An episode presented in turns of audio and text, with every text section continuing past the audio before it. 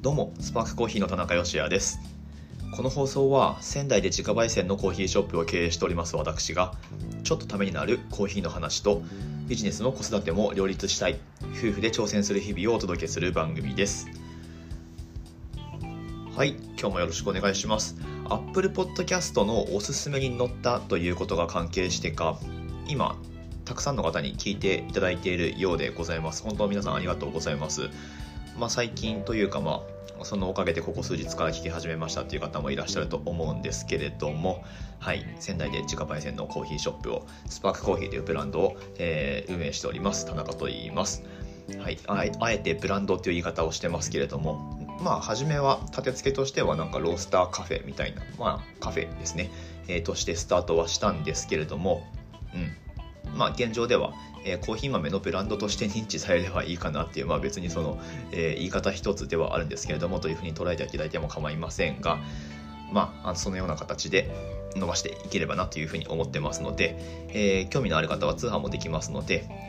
はい、詳細欄のところにあるオンラインストアのリンクですね、はい、そちら確認いただいて、えー、商品ご覧いただきたいんですけれども、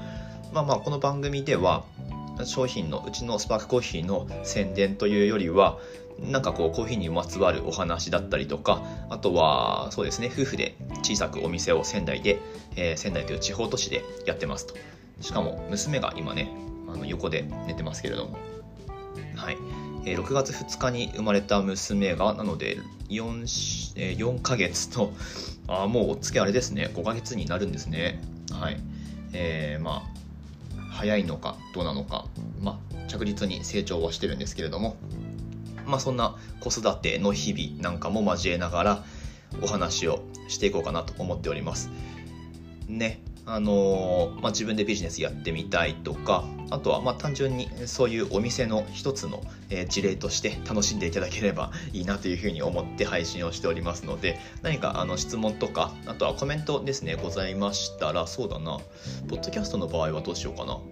まあ、やっぱ Twitter とかでメンションつけて、え何かつぶやいていただいたりとかあとはスタンド FM という音声配信アプリを使って、まあ、最初はそっちで始めたんですけれどもあの配信してます。番組フォローしていただいた上でコメントとかしていただければはい、僕が拾って声でお返事していったりもしますのでぜひぜひ活用してみてください。ということで今日は何をお話ししようかなと思ったんですけれどもまあ今日すいませんあんまり時間がなくてですね収録の。今えー、自宅に帰ってきて晩ご飯を作り終えたところで、まあ、これからいろいろあるんですけれども、はい、なのでその合間の時間に娘が寝てる間にサクッと収録をしていこうということなんですが10月、えー、配信するタイミングだと10月22日、はい、私たちのお店がオープンしたのが2015年の10月27日でした。なので6年前の今日というのは、まあ、もうオープンを1週間後に1週間ないですね、えー、直前に控えたというところでちょっとあの日に戻ってみてというか、はい、何考えてたのかっていうことについて、えー、つらつらとお話ししてみる回にしてみようと思いますのでぜひ最後までお付き合いください。本日は10月の22日金曜日の放送です。とは言ってもですね実際のところはあんまりなんかこう当時のことってあんまり思い出せないんですよね。まあそれほどまでにこうやることがたくさんあって忙しかったっていう、うん、状況だったんだと思います。はい、あの普段僕のえーまあ、スマホっていうのは全然どこからも電話かかってきたりとかしないんですけれども、まあ、当時ばっかりはもうほんと毎日どっかからか、電話がかかってきて、まあ、電話対応していたという時期でございました。まあそれだけねお店開ける前でやっぱりいろいろやることがあって忙しいんですけれども本当にタイミングを合わせなきゃいけないと、うん、この日って決めたらもうそこに向かって、えー、まあ、いろんなことを進めていかなければいけないよねっていうところでそもそもお店の物件を最初に見つけたのがあれは6月の末くらいだったと思うんですけれどもはい。まあそこからまあ契約だとかあとはそこから焙煎機をオーダーしてそうそうまず焙煎機をオーダーしてで融資はそれからなんですよ。はい。なので融資が下りるかどうかわからないっていう状況の中焙煎機のオーダーをしたりしてで内装屋さん決めて見積もり出してもらってとか、うん、で内装工事が始まったのが9月の確か第2週だったと思うんですけれどもまああの15坪の小さなお店なので内装工事自体は3週間とかで賞味終わる感じなんですよね。で、まあ、10月の半ばくらいに焙煎機が出来上がるということだったので、まあ、その前までにはもう全部内装を終わらせてしまってで10月の半ばに、まあ、これ以前にも放送回使ってお話ししたことあるんですけれども焙煎機を埼玉県の川口市というところにある工場に取りに行って、まあ、自分で持ってきたんですよ焙煎機は。はい自分で持ってきて設置してそこから焙煎してまああの何て言うかその商品となる焙煎豆の検証とかっていうのが始まるんですけれどもまあもうオープンまで2週間くらいしかないんですがその辺りはもう自分的なその OK っていうジャッジはもうそこは経験に任せて、えー、っていう、まあ、それはね本当はアドバンテージだったなと思うんですけれども、はい、会社員時代にだいぶなりを焼いてたので、うんまあ、このくらいで OK っていう判断は、まあ、割とすぐできたんですよね。うん、で、えー、まあとはいえ当時の焙煎と今の焙煎ってもうだいぶ違うと思うんですけれども、まあ、それはいいとして、えー、まあ、そんな感じのタイムスパンでございました。何考えてたかな？まあでも、うん、とにかく必死だったんでしょうね。はい。で、まあ当時は結婚してあれは3年目だったのかな？2013年に結婚したので、2014、あ、そうか、2015だから結婚して2年くらいっていうことですかね。うん。それで、お店を、自分たちのお店を夫婦でこれから経営していくと。うん。まあ、結婚当時はあれなんですよお互いの会社で、まあ、それぞれ属してるところで頑張ろうねみたいな感じで結婚したんですよね。はい、で僕も前いた会社の中で、えーまあ、どうにかなってやろうと思ってましたし、うんまあ、だいぶねあのなんていうか あの厳しい状況ではあったんですけれども会社的には、はい。まあ、そこから、まあ、どうにかこうにかやれるとこまで、えー、どうにかこういい方向に持っていこうっていう風な思いでいたんですけれどもまあなかなかそれもね僕の力だけでは難しいっていうふうに気づいてしまったっていうのもあるんですけれども、はい。まあ、それは収入の面だったり、えー、収入の面だったり収入の面だったり、まあ、いろいろあるんですけれども、はい。まあ、そんな中ね、まあ、とにかく2人でやった方がいいよねっていう結論になりましてお店を出すわけなんですが当時はなんか子供を持とうとかっていうふうにもあんまり考えてはいなかったんですよね。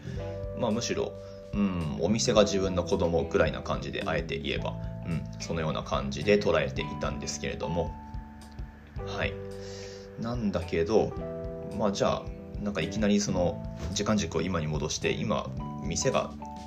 子供のように思えてるかっていうと僕今あんまりその感じないんですよね。はい。なんならこういつでも手放してもいいかなっていうふうに思っててこの辺りの心境については、まあ、これもまたあの話し出すと長くなるので最近どっかの回でそうだなお店6年やって今思ってることみたいな放送回がどっかにあると思いますので、まあ、もし気になるっていう方はそちらも聞いてみてください。うん、なんか本当に今やってるお店に固執してないっていうか、うん、別に全然、えー、まあ、近い将来他のことやってもいいなというふうには思ってるんですけれども、まあ、そのくらいあの軽い気持ちでいられるくらいになっているからこそ続けられるんじゃないかなっていうふうなちょっとね逆説的でこれうまく、えー、ロジックで説明ができないんですけれどもまあ今はそんな感じでやってますと。はい、で、えー、娘がね実際生まれたのでもうもう明らか娘の方がねお店より大事でしょうっていうことでね。はい。なので、まあ、もし仙台でお店続けるっていう、まあ、今はそのねあのそれでいいって思ってますけれども、まあ、後々どういうことがあるかわからないし、えー、国外に出るかもしれないしっていう、えー、まあ、いろんな可能性をね捨てずにやっていければいいのかななんて、えー、思っております。はいまあやっていく中でそうそうお店のコンセプトみたいなのもまあ、最初はね実はあんまり定まってなかったんですよね。うん、まあただ妻がやってきたことと僕がやってきたことっていうのを合わせて、えー、まあ、夫婦で頑張ればもっといいものが提供できるだろうなっていう思いはあったので、まあ、それで始めたんですけれども。うん、なんかこうお店を、まあ、じゃあ最初ロースターカフェみたいなところから始めてで2店舗目出してみたいなことって全然考えてなくって。うん。でやっていく中でそうだな。何ていうかこう、まあ、これもまだ抽象的ではあるんですけれども僕がいつも放送の最後に言ってますけれどもこれ実はお店のコンセプトなんですよ。Good Coffee Sparks Your Day っていう。その美味しいコーヒーで一日が輝くっていう、うん、まあこれ。主語が僕らじゃないのであの僕らがあの美味しいコーヒーで皆さんの一日を輝かせるんだみたいな、えー、感じではないんですけれどもまあまあそれはうんなかなか説明するのが難しいな。ちょっといつか時間とってお話ししようと思いますけれども。はい。まあまあでもそんな思いを言語化したのがその美味しいコーヒーでうんぬんっていうことなんですよね。それは本当に思っているし、うん。まあ、僕らの仕事っていうのを通して、えー、美味しいコーヒーって何もその目の前に今あるコーヒー一杯のことじゃなくて、まあ、この音声だったりとか、まあ、何かしら僕らがやってることっていうのを、まあ、象徴的に美味しいコーヒーっていうふうに言っているイメージなんですけれども、まあ、それを通して何がしかこうポジティブなものを